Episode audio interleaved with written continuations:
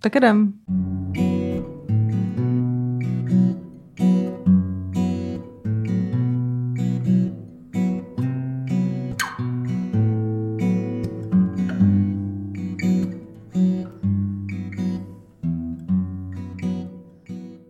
Vítáme posluchače a posluchačky podcastu Fitofilia. Zdravíme ze studia Go Out. Už jsme to dlouho neměli tady. Vlastně o čem ten podcast je? Je to o rostlinách a je to taky vlastně o nějakých kontextech, ve kterým ty rostliny potkáváme. A proč o tom mluvím, že dneska tady eh, vítáme kurátorku Kamilu Huptychovou. Ahoj, Kamilo. Ahoj, Ahoj. zdravím. A uh, dneska si budeme povídat teda o rostlinách uh, v umění a možná ve výtvarném umění, spíš než asi v jiných doménách, ale určitě se dostaneme i do umělé inteligence nebo do historie. Historické okénko nesmí chybět.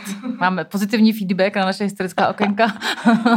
Tak, tak možná krátce o Kamile. Kamila vystudovala dějiny a teorie umění uh, na Umpromce a na Filozofické fakultě, ale taky se podívala do Anglie.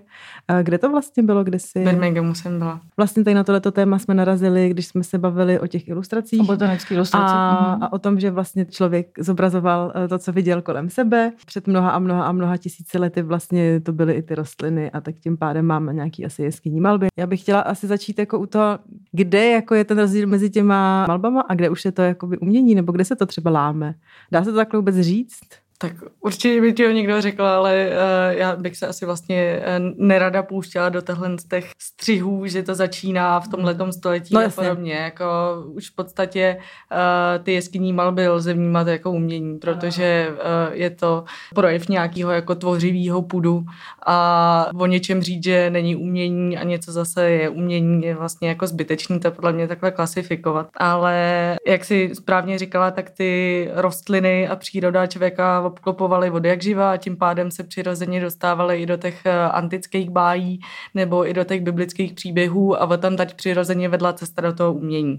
Rostliny najdeš v antice, eh, třeba akantový hlavice sloupů a podobně, potom i eh, v Římě, pak je samozřejmě důležitá nějak pro symboliku těch rostlin a pro ikonografii, eh, zejména středověk, kdy ty rostliny, eh, které se zobrazovaly na těch obrazech, eh, měly jasnou funkci ikonografickou Mhm, a mhm. symbolickou a je vždycky dobrý myslet na to, že když přistupuješ ke starému umění, tak to umění mělo jiný smysl, než má teďka. Nemělo estetickou funkci, ale zejména náboženskou a reprezentativní. A prostě většina obyvatelstva byla negramotná a ty obrazy sloužily jako jejich písmo svým způsobem.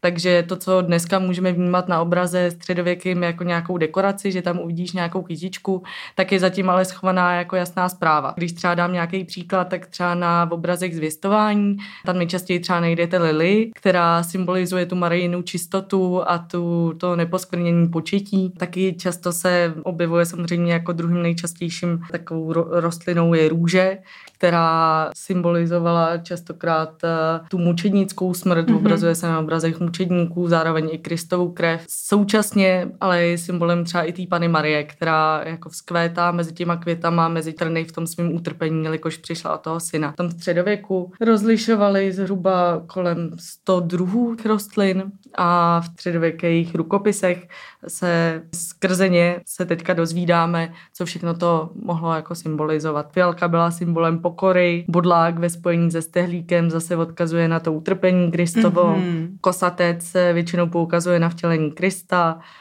koukol, což se mi líbilo, ale to je terminologicky nesprávně, protože tím byl myšlen jílek máme ví, co, že nevím, jestli ho znáte, ale je to plevel, který roste divoce a v těch knihách se to je popisovaný jako koukol, ale ve skutečnosti jde o ten jílek máme ví, Mhm. což je plevel, který zaplavil celý jako orient a hrozně páchne a eh, tím pádem na těch obrazech symbolizoval heretiky a hříšníky. Mm, Zas, za, zatouchající. Když Takže říkáš to- o těch bílých lilích, tak já jsem si ještě našla, což je taky vlastně zajímavý, že ty, ta symbolika se měnila v průběhu času, a k tomu se možná dostaneme k těm dalším otázkám, o kterých jsme se tady bavili předtím, že eh, než přišlo křesťanství a křesťanské umění, tak ta lilie naopak symbolizovala bohyni Héru a erotismus a jako eh, plodnost. Takže Mm. je fakt vtipný, že se pak ty symboly takhle v průběhu času měnily. Jo, To- to, to, to je třeba i u té růže, častokrát to zase symbolizovala Venuši a lásku Aha. a podobně, ale ono se to mísí a prolíná a ke každý každému tomu obrazu je jako potřeba přistupovat eh, individuálně a tohle jsou spíš nějaký jako vodítka, ale mm. pak když se ho snažíte interpretovat, tak musíte jít víc do hloubky, zohledňovat i v jakém místě to bylo vytvořené, mm. jaký pohnutky mohly výst k tomu obrazu, protože ten obraz, obzvláště teda v tom středověku, ale i později, vznikal na nějaký zadání. Mhm. Častokrát ho financoval nějaký mecenáš, a měl nějaký požadavky, jak má vy, vypadat. A samozřejmě ten obraz je vždycky nějaký politikum a nelze ho brát jenom jako výbuch tvůrčího ducha, hmm ale měli jako jasnou funkci. Mm. Takže eh, v momentě, kdy byl nějaký jako objednavatel, tak samozřejmě tím obrazem se chtěl nějakým způsobem prezentovat v lepším světle třeba a to samozřejmě potom ovlivňovalo, co se na tom obraze objeví. To mi přijde, že my už dneska moc tu schopnost číst ty symboly nemáme, teď teda nemyslím jenom květi nebo rostliny, mm. ale obecně. A když jsi říkala o těch negramotných lidech, tak ty lidi jako, ne, když to řeknu blbě, teda negramotní, jako mě, jak si říká, to bylo pro ně písmo, tak mm. předpokládám, že to přece jenom tu symboliku jako znali trochu líp než dneska my, ne? My se to dozvídali z těch kázání z toho kostela. Mm-hmm, a pak to viděli jo. na těch stěnách a na těch obrazech ale eh, byla to především jako orální historie a poslechem se o tom dozvídali mm-hmm. a potom ta jejich víra byla samozřejmě nějak jako podněcovaná a tužovaná i tím mm-hmm. vizuálním. Mm-hmm. No potom mě napadá, teda, když přejdeme od symbolů, tak ještě, co mě jako, je, taky jsme se o tom mluvili posledně, že mám moc ta zátěží a oni ty mm-hmm. zátěží nebylo, nebylo to vlastně jako symbolická věc, ale ta zátěží taky vyjadřovala určitou, uh, nechci říct teda symboliku, ale vlastně jo, jako jo, když tam byly ty vadlí kytky, že jo, a lepka, no. tak je to... To je, to, je, to je ta barokní morální poselství mm-hmm. toho zátěží mm-hmm. a to totiž, že ty květiny mají většinou jako dvojí tu symboliku a to totiž totiž to, že jsou na jednu stranu krásní, mm-hmm. ale zároveň velmi pomíjiví, protože uvadají rychle a tudíž se to jako stalo předmětem těch barokních vanitás, kdy vás to upozorňuje na pomíjivost toho lidství a že musíte myslet e, na to, že po tom, co děláte tady, tak přijde e, nějaký posmrtný život, kde se zúročí to, co jste tady dělali. Takže to je funkce tohle jako typu barokních jako zátiší. To je další výrazný zobrazení těch rostlin a potom já jsem si tak jako udělala takový jako krátký exkurs dějinama umění, já velmi krátký, teda před, předestírám, ale uh, pak bych řekla, že jako dlouho nic moc nebylo po, po baroku a potom přišla až impresionisti zpátky s rostlinama, je to tak? Jo, no, ale ona se potom rozvíjela jsem jako barok, teda květinový zátiší jako samostatný žánr mm-hmm. v Holandsku. Mm-hmm. To je vlastně jako mm-hmm. prvně, kde teda se to stává jako ty květiny samostatným jako předmětem, je to i pro potěchu oka nějak mm-hmm. teda, a, mm-hmm. ale zároveň, co je teda taky ale zajímavý, že jak jsem říká, že musíme pořád myslet na ty zadavatele, tak častokrát složení těch kytic reprezentovalo movitost toho zadavatele, takže třeba tulipán byl strašně jako drahá záležitost v té době a v momentě, kdy se tam jako objevuje, tak to dává tu zprávu, že tenhle ten eh, zadavatel obrazu je velmi jako majetný a takhle. No, takže tak sociální to... statut a jako známka nějakého luxusu, takže tam zase hrály roli, jaký je složení těch kytic, ale je to teda asi nějak poprvé, kdy se v Evropě setkáváme, že by ta kytice byla samostatným námětem toho obrazu uh, bez, dejme tomu, těch no, jako náboženských konotací mm-hmm. a mhm, podobně. Mm-hmm. Má to vůbec něco společného s tím vzkvétajícím uh, v té době možná uh, květinovým průmyslem Holandska? Nebo je, dá se to jako vlastně spojit právě, i s tou ekonomikou? No, ro- rozhodně právě to přichází tady v tom Holandsku. To zase o tom budete mnohem víc vědět vy, ale je, je to určitě provázaný. Zase, jak jsem říkala, to umění n- není jenom výbuch nějakého jako jako génia rozmaru umělce, ale vždycky je to jako úzce provázaný s nějakýma jako ekonomickými jako sociálníma proměnama společnosti. To vlastně zobrazuje no. to vlastně realitu, ve které na ty lidi žili. No. A já, já jsem teda to zase nějak příliš rozvinula, ty jsi se ptala, že potom teda impresionismus, tam rozhodně, a, ale zase um, pro ty impresionisty bylo důležité zachytit nějakou jako prchlivost okamžiku a to jim hodně jako osvětelní proměny vzduchu a ty květiny a ta příroda, tam se to jako krásně zachycovalo. Potom asi teda jako nejdůležitější, kdy teda uh, zase přichází nějaký florální boom, tak to je secese samozřejmě. Bez pochyby dekorativní a ten styl je jako programově dekorativní, ale na druhou stranu šlo taky o určitou jako spouru a vymezení se proti těm předešním stylům a ta florální ornamentika dávala zase najevo, že přichází nějaký nový styl, který vyloženě jako pučí a bují a vyrůstá z té země a byla to taky jako spoura proti otcům a takhle nějaká jako způsob revolty. I časopis secesionistů se jmenoval Versacrum, což je posvátné jaro, takže tahle ta mm, symbolika té obrody a vznikání něčeho nového, tak je v té secesi taky silně zakodovaná. To je hrozně hezký rostliny jako revoluce. To mi připomíná dílo, teď nevím, jak se jmenuje ta paní Georgia O'Keeffe. Ona jo, jo, tak dělala takový květiny. abstraktní květiny, které ale připomínaly jako vagíny, jo, mm, pokud to on, on, říct. Ona s tím bojovala. A, ono, a ona právě tvrdila, že to nejsou žádný vagíny, že fakt jenom se soustředí na tu jakoby rostlinu zblízka a trošičku ji abstrahuje a, mm. a, její, a její partner to říkal a jako kritici to říkali, že a vlastně byla do dneška, když oni čtou nějaký články, tak považovaná za jako re, revoluční v tom, jo, že byla takhle odvážná, že zobrazovala tu... Feministky uh, se k tomu rády vztahujou, ale tahle ta umělkyně se jako interpretaci svojí tvorby skrze uh, tuhle tu optiku jako hodně bránila a nechtěla s tím být spojovaná, ale je to taky možné, ono dobrý na těch jako interpretacích a jako přístupech, že to umění vám dává teda nějakou jako možnost se vztáhnout k nějakým tématům, eh, který řešíte teďka. To teďka se hrozně řeší, jak oslovovat to a jen, jestli v mužským nebo v ženském mm. rodě. Já jsem četla pěkný článek Evy Skopalový, která se s tím poměrně jako hezky vyrovnala, že půlku článku uh, o ní mluví v tom ženském rodě, půlku v mužským.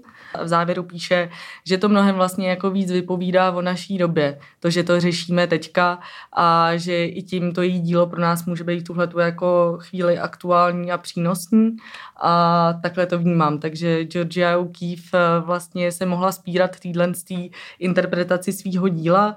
Na druhou stranu feministkám to mohlo posloužit k otevírání jako témat, který pro ně byly důležitý. To mě přivádí ještě k otázce, když je angažovaný umění, jestli to angažovaný umění musí vyvolat akci, anebo jenom stačí právě to, jak se bavíme o tom zobrazování nějaký reality nebo skutečnosti, tak jestli právě jenom tím, že zobrazí tu skutečnost, jako když teda bavíme se o environmentálním žalobu, mm-hmm často, tak já nevím, nějakou jako krajinu s, já nevím, s eh, vybo, vybombenou nějakým eh, hornictvím nebo továrnenský eh, jako hmm. panoramata a tak. Jestli to angažovaný umění musí jako, jak to říct, jako vést k nějaké akci, anebo jestli stačí jako to prostý, jestli se dá říct o angažovaném umění, že to je jenom to prostý zobrazení. Za mě nemusí. Mm-hmm. Za mě jako jakýkoliv gesto, ať už má skutečný dopad, nebo to je v rovině myšlenky, tak eh, všechno vnímám nějak jako rovnoceně důležitý a, a ne, nemám moc ráda to škatulkování, jakože mm-hmm. tohle je teda akční umění a tohle je environmentální a nevím co, mm-hmm. jakože já to beru jako jeden velký balík, jak ke každému tomu uh, dílu nějak uh, přistupuješ jako s čistým štítem a snažíš se ho jako pochopit té jeho úplnosti a kontextu. V minulých letech nebo v minulých, dejme tomu 15 měsících konečně po delší době jsme se naučili poslouchat tak trošičku jako vědce, což je super, ale vlastně to umění v a i třeba v, jako v té covidové pandemii bylo hrozně upozaděný, protože prostě byť teda nám jsme všichni se koukali na uh, filmy a poslouchali hudbu, tak vlastně umění jako by v podstatě v určitou dobu jako neexistovalo. Čili jako je otázka, jestli i přesto, ale umění může vlastně mít tu funkci toho, že uh, pomůže vysvětlit lidem ty věci, které jako by už ta věda vlastně neumí postihnout. Já si myslím, že rozhodně jo. Není samozřejmě samospásný a umění ne, nevyřeší naše problémy, ale co má nějak jako umění navíc, že podle mě um, dovede toho diváka mnohem víc vztáhnout a komunikovat s ním jinýma způsobama, než jsou třeba jenom ty vědecké texty a podobně. V tomhle to má neuvěřitelnou jako sílu a to je, myslím si, důležitý. Jak jsi mluvila o tom, že eh, každá galerie a každý umělec se k tomu tématu vyjadřuje, tak samozřejmě to je pravda, můžeme toho být přesycený a uh, mnohdy ty komentáře už jsou takový jako plochý, nebo a ne každý je úplně jako skvělej. Na druhou stranu můj osobní názor je, že je skvělý, eh, že se to děje a že je ten veřejný prostor plný, protože mám dojem, že se to začíná jako doopravdy měnit. V 70. letech eh, vyšla zpráva, která eh, asi ji teda znáte, jsou to vlastně limity růstu, kdy akademici varovali před tím, že ten aktuální růst je neudržitelný a nemůžeme vlastně žít tímhletím konzumním způsobem života, jaký jsme si navykli. V tenhle ten moment se i v tom umění to začalo, dejme tomu nějak více jako řešit a tematizovat, ale je to strašně dlouhá doba od té doby a jako moc mě neproběhlo, ale za sebe máme jako dojem, že teďka se to dostává do toho společenského diskurzu mnohem intenzivněji a teďka, když jako nezohledňujete environmentální jako otázky ve své tvorbě a nebo když připravujete jako výstavu, tak už jste si jako navykli to řešit. To stejně i jako s tím feminismem a podobně, že je dobře, že je toho vlastně jako tolik, protože um, jedině v tímhle tím stylem je podle mě jako možný dosáhnout nějaký jako změny. Takže i když jsme s tím už jako odtrávený a nepřijde nám to jako invenční, tak za mě jako skvělý, že je toho jako tolik, protože v tom cítím trošku jako naději, že by se to konečně mohlo jako začít hejbat. Já to ještě vnímám i jako to zobrazování té reality, jo? že protože prostě klimatická změna už je fakt vidět, je to mm. jako ať jdete do jižních Čech, kde nejsou rybníky, ale holí pláně a tak. Takže možná to fakt i souvisí s tímhle, tím, jak se bavíme, že opravdu to může být jakoby výpověď doby ve smyslu, že fakt ty lidi to vidějí, jako ty mm. umělci, kteří jsou citliví vůči tady těm věcem víc než třeba dejme tomu většina populace a takže to může být prostý teda záznam vlastně toho, co se děje, takže vlastně je to fajn. Ale vraťme se trošku k rostlinám. Napadá tě někdo, kdo ze současného umění nějak zajímavě pracuje právě s rostlinami, buď jako, já nevím, jakože je používá v instalacích, nebo, nebo je má jako za svůj nějaký, my jsme tady měli taky ty, to erotické umění, to bylo moc prýma, ale ty, ty určitě budeš mít jako další různé věci, které můžou být pro naše posluchače i pro nás teda samozřejmě strašně zajímavé. Hmm.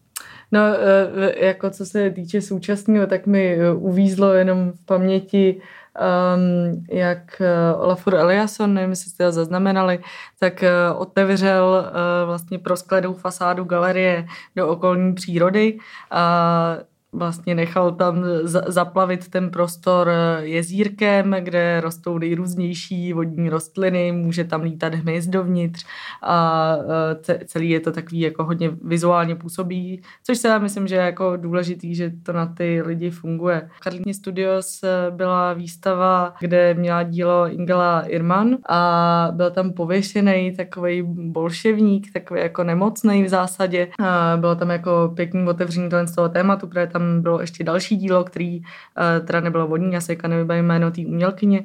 Každopádně dávalo do kontrastu péči o korály, který se snažíme hmm. zachraňovat a zároveň ten masivně přemnožený jako bolševník zabíjíme. A ta Ingela Irman vlastně zobrazila ten bolševník jako uh, živý tělo, i ten vnitřek mu udělala růžový, aby sugerovala nějak, uh, že to je taky jako živá bytost a i empatie s tím bolševníkem, který prostě je invazivní druh, takže ta péče a ta empatie je nějakou jako prerekvizitou pro nějakou ekologickou asi uvědomělost a taky uh, chování se v tom dnešním světě a celkově jako uh, v uměleckých kruzích se tohle častokrát jako skloňuje.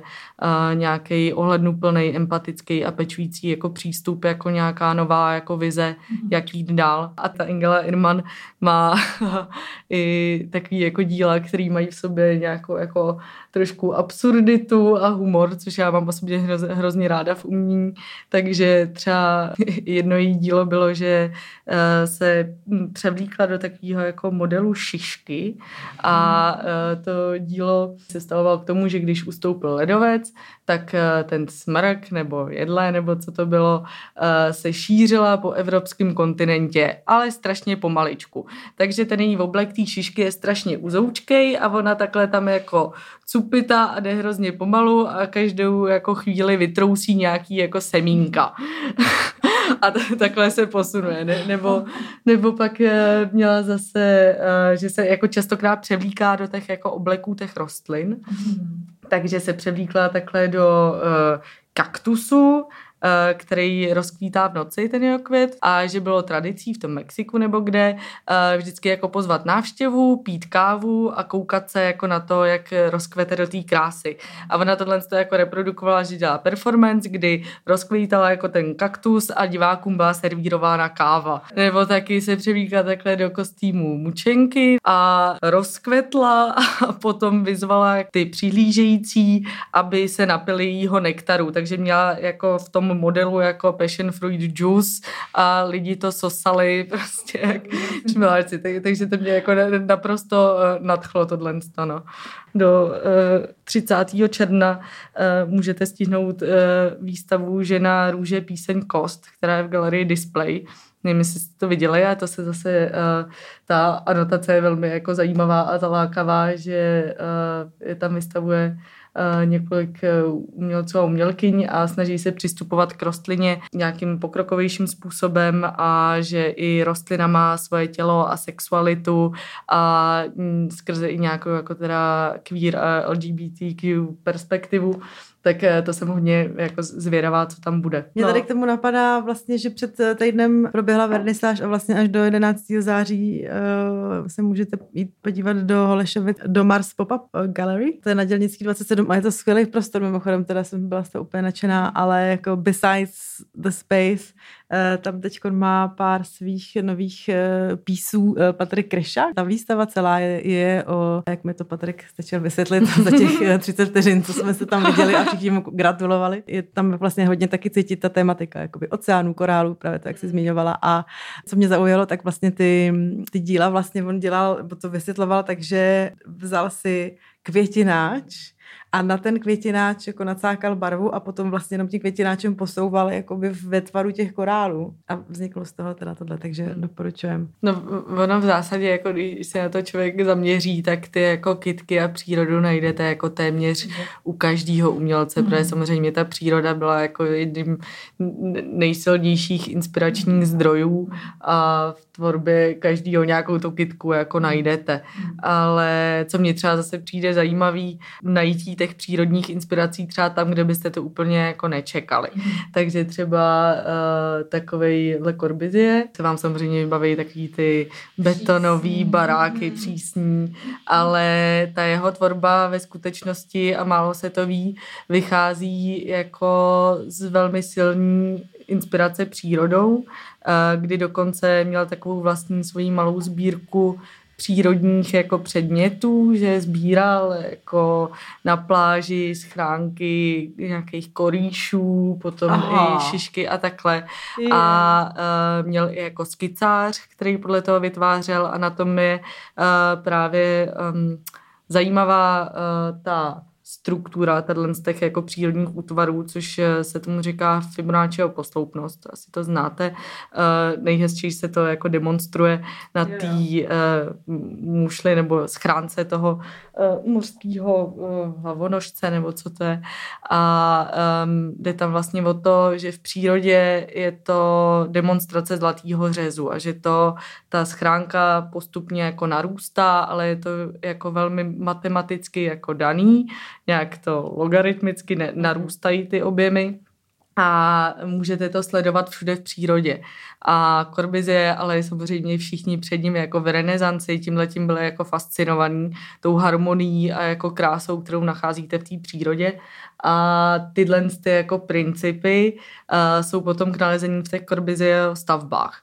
Takže třeba taková ta uh, Unité d'habitation, což je v Marseille, tak uh, tam přesně uh, se dá najít jako struktury šišky, nebo to taky může připomínat včelí úl, Potom uh, v dalšího jako vile je schodiště, který přesně kopíruje tuhle tu, uh, jako toho koríše nebo takhle. A pro mě to bylo třeba hrozně jako objevný u něj jako zjistit, uh, jak moc to jeho dílo je jako ovlivnění přírodou. A potom vytvořil i vlastní systém Modulor se to jmenovalo, vychází to z lidské postavy a přesně z těch proporcí. A e, na základě toho potom plánoval ty své prostory, aby byly jako úměrný lidskému měřítku a tělu, aby se v nich dobře žilo.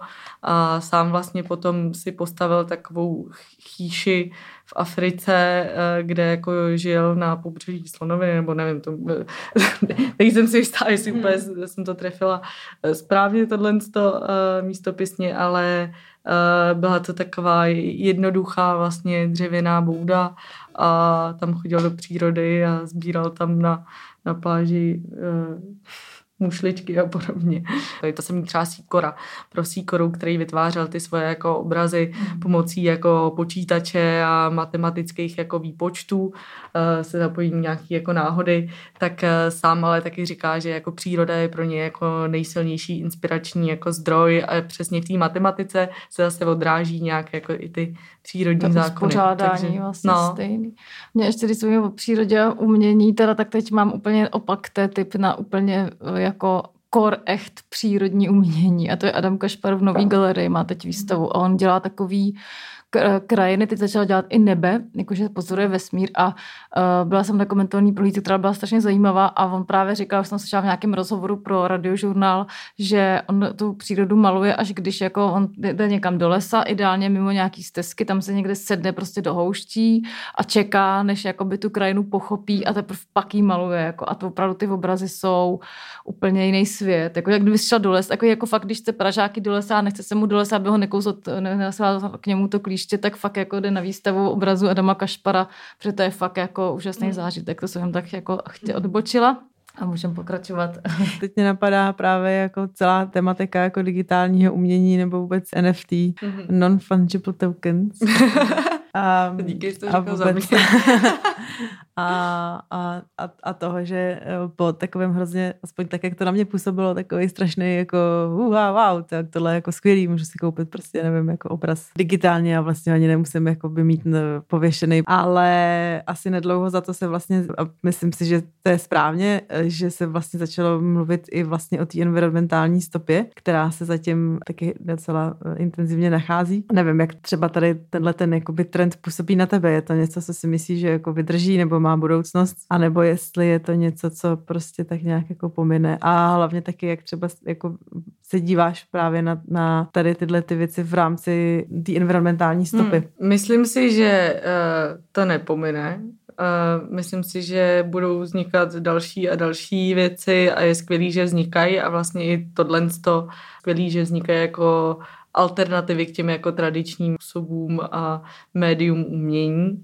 Co se týče té tý environmentální stopy, tak eh, to bez pochyby je blbý, ale zase je skvělý, že se jako objevuje ta kritika. A podle mě v momentě, kdy začne být poptávka po minerech, který pojedou na obnovitelné zdroje, tak eh, samozřejmě je, je to nějak jako řešitelný. Takže jako my, myslím, že zase uh, ten trh bude reagovat na tu poptávku. Takže mm-hmm. co se týče jako neudržitelnosti jako zdrojů těžby bitcoinů a dalších jako kryptoměn, tak dejme tomu výhledově je to asi jako řešitelný přechodem na nějakou jako uh, udržitelnější formu jako energie. Zajímavý je, jako co to přináší jenom pro samotný ten svět umění. Já sama teda o tom příliš mnoho ne, nevím a jako očekávám, co to jako přinese a jak to zahýbe s tím uměním, ale zase teda, když eh, se dostanu k nějakému textu, tak o tom psala pěkně Milena Bartlová eh,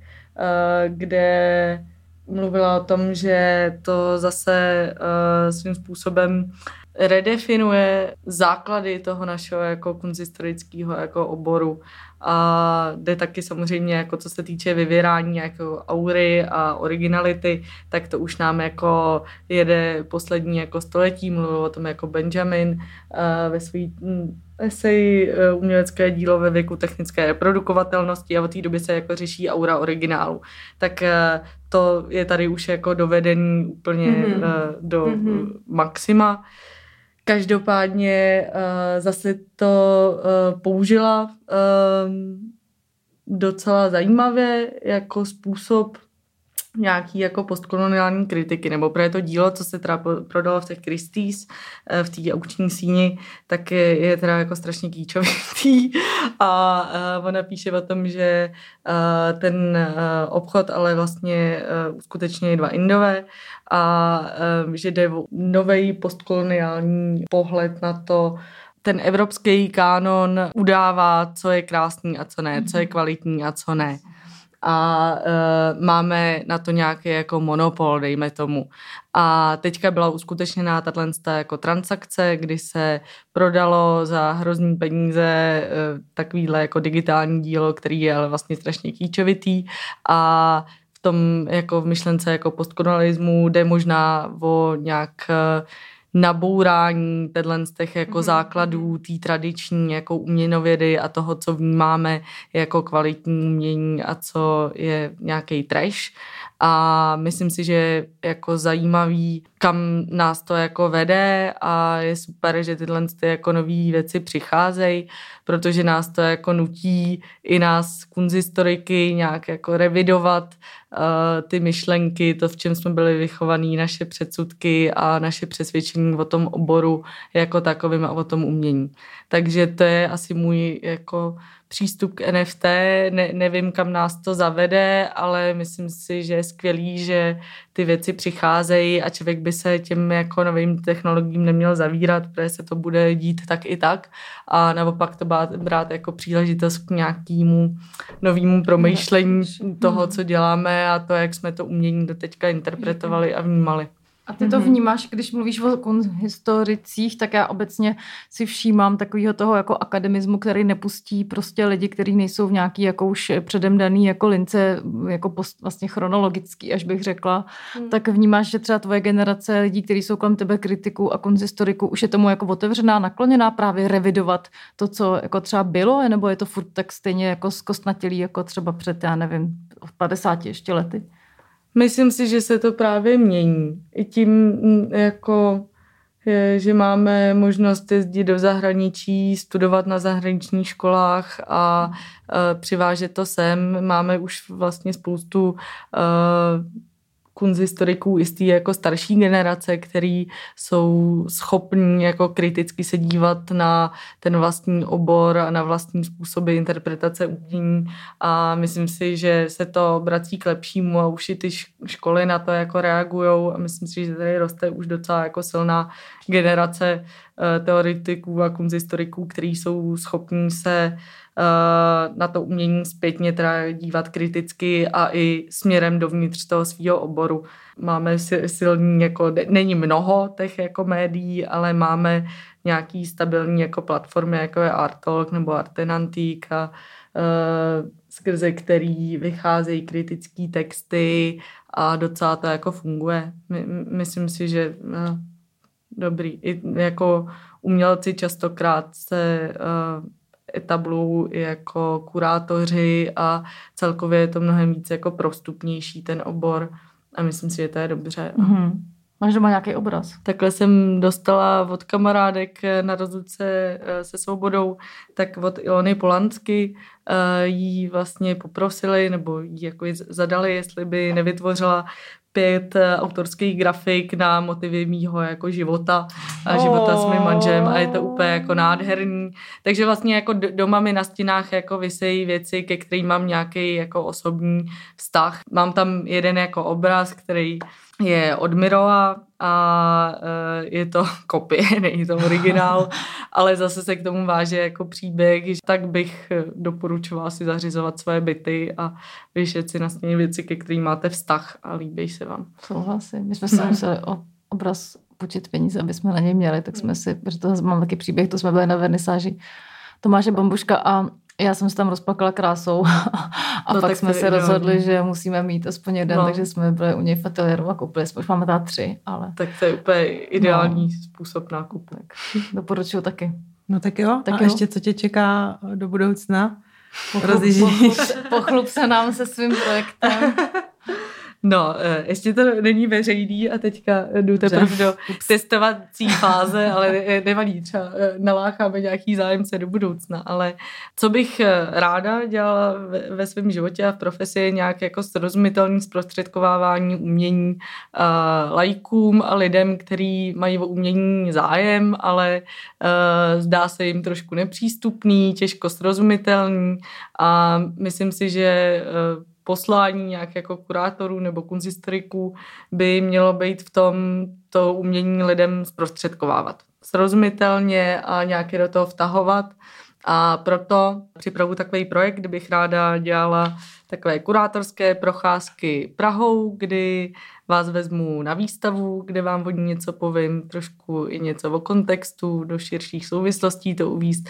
Pak se projdeme třeba i po Praze, po umění ve veřejném prostoru, po architektuře, proložíme to i e, nějakým dobrým jídlem a pitím a pak se i pobavíme o e, tom, co aktuálně trápí umělecký svět a měli byste vlastně získat za to odpoledne nějaký takový jako exkurs, do toho, co se zrovna děje a i vlastně budete mít možnost se jako ptát a dozvídat se o tom. A cílem toho je teda nějak eh, umění dostávat k lidem a aby se ho nebáli a aby si k němu vybudovávali vztah a do té galerii pak chodili sami a, a tak. Nebáli tak, se. Tak to je krásné. Tak poselství je jasný, nebojte se umění. nebojte se umění. Kamila vám pomůže. Ráda. Tak a myslete přitom na kytky.